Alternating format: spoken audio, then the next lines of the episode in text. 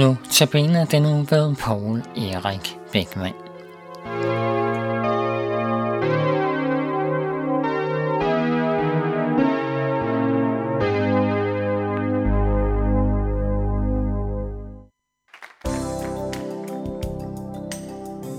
Jesus siger, at Guds rige er kommet nær og er midt i blandt os. Guds rige bringer retfærdighed, fred og glæde, både til den enkelte og til befolkningsgrupper og lande, som vil åbne hjertet større for Jesus. Vi ønsker at være redskaber for at bringe Guds riges nærhed til alle mennesker. Vi vil åbne vores liv for Jesu virke og byde ham velkommen i vort land.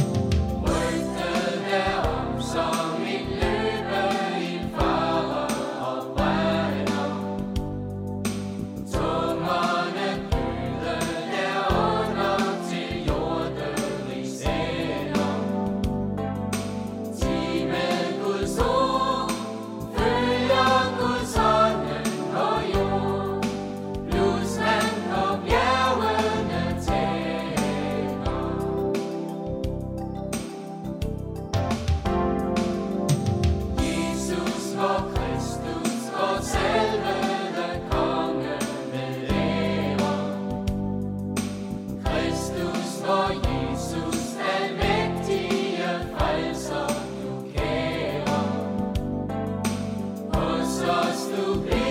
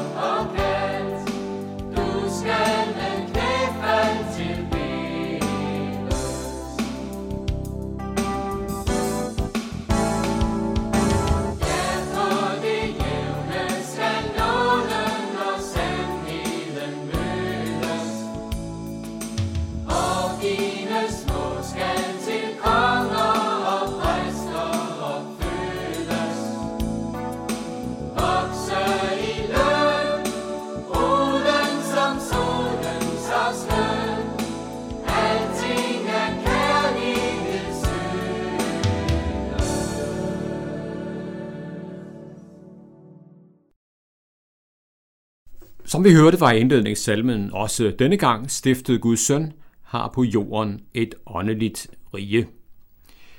Nogle eksempler på betydningen af ordet fred skal knyttes sammen med nogle af de utrolig mange ord om fred, der findes i Bibelen, i salmebogen og i vores omgang med hinanden, for ikke at tale om på verdensplan. En af mine kolleger skriver altid i sine breve til sidst, Pax et bonum, fred og alt godt. Og en af mine kanadiske kolleger skriver, Peace and grace, fred og nåde. I nogle dyrbare tilfælde har jeg som præst oplevet, hvad Guds fred betyder for et menneske sådan helt konkret og ikke mindst synligt. I min tid som præst i Nordøstkanada har jeg på sygeplejestationen eller i private hjem lyst velsignelsen over meget syge. Jeg husker især to tilfælde, hvor jeg virkelig fremhævede ordene til sidst, and give you peace. Der kunne jeg se, hvordan Guds fred trængte ind i den syge, og for mig at se noget helt ud i stortåen. Den syge tog fredens gave til sig med glæde og til trøst i nødens stund. Samme sted i Kanada oplevede jeg selv den stærke følelse af Guds fred i sindet. I en periode skulle jeg være alene i præsteboligen i sneørkenen. Det var jeg da ikke helt vild med, for hvad kunne der ikke ske, når man boede så isoleret? Jeg var det hele tiden lidt betænkelig over, hvad der kunne overgå min familie, når det var så ekstremt rent værmæssigt. Men så skete der for mig at fornemme et Guds under.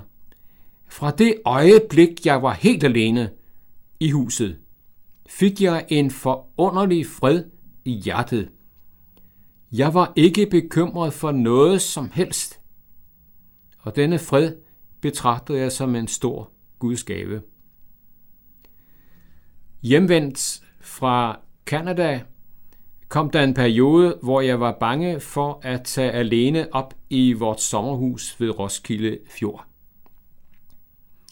Underet skete ved en gudstjeneste i Københavns Domkirke. En gudstjeneste, der næsten på alle måder irriterede mig. Jeg sad så dårligt rent lydmæssigt, at jeg ikke kunne høre Jesper Stranges sikkert fortræffelige prædiken. Inder udgangsbønden helt deroppe kunne jeg heller ikke høre, men den kendte jeg dog på forhånd, men jeg kunne ikke lade være med at tænke, what a mess. Det blev imidlertid en salme, som Gud brugte til at nå mig med tryghedsgaven. For vi sang, Guds fred er mere end englevagt. Og der slog det mig, at selvom der blev sat engle rundt om hele sommerhuset, så var Guds fred i hjertet endnu vigtigere. Og Guds fred, Kristus troen, den mente jeg dog, at jeg havde i hjertet. Fra det øjeblik tog jeg op til sommerhuset og boede alene gang efter gang, uden at være bange for, at der kunne komme en busserødmand eller ske mig noget farligt. Bibelen er rig på ord om fred. Det hedder for eksempel i Johannes evangeliet med følgende ord af Jesus. Fred efterlader jeg jer. Min fred giver jeg jer. Jeg giver jer ikke som verden giver. Jeres hjerter må ikke forfærdes og ikke være modløst. I kirkens ritual har vi de kendte ord af Paulus til nogle af menighederne. Nåde og fred være med jer. Fred fra Gud, vor Fader og Herren Jesus Kristus. Og i Filipperbrevet læser vi om en fred, en Guds fred, som overgår al forstand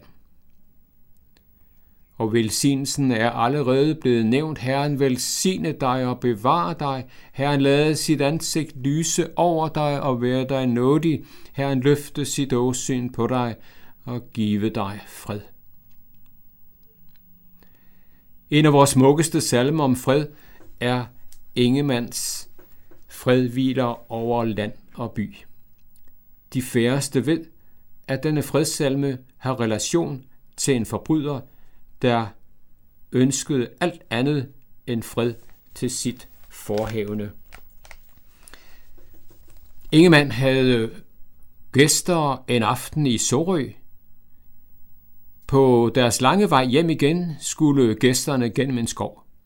Og Ingemann insisterede på at følge dem hjem. De forsøgte efter hjemkomsten indtrængende at få digteren til at overnatte hos dem, inden han tog fat på hjemturen, for de havde hørt om en farlig forbryder, der var flygtet fra fængslet i Slagelse. Ingemann var imidlertid fuldstændig tryg. Jeg er i Guds hånd, og så behøver jeg ikke at være bange. I en lysning i skoven, satte han sig på en stup. Naturbetalelsen inspirerede ham til at finde papir og blyant frem. Men pludselig hørte han en kvist knække. Det lød lige præcis som om nogen i nærheden listede sig ind på ham. Det isnede gennem ham. Frygten var ved at tage modet fra ham. Han følte sig svag ved tanken om den farlige forbryder, og han knælede ned, og så bad han for sig selv og for forbryderen. Og så oplevede han også det skønne, at Guds fred sænkede sig over ham. Han rejste sig fra stuppen, og så skrev han resten af fredviler over land og by.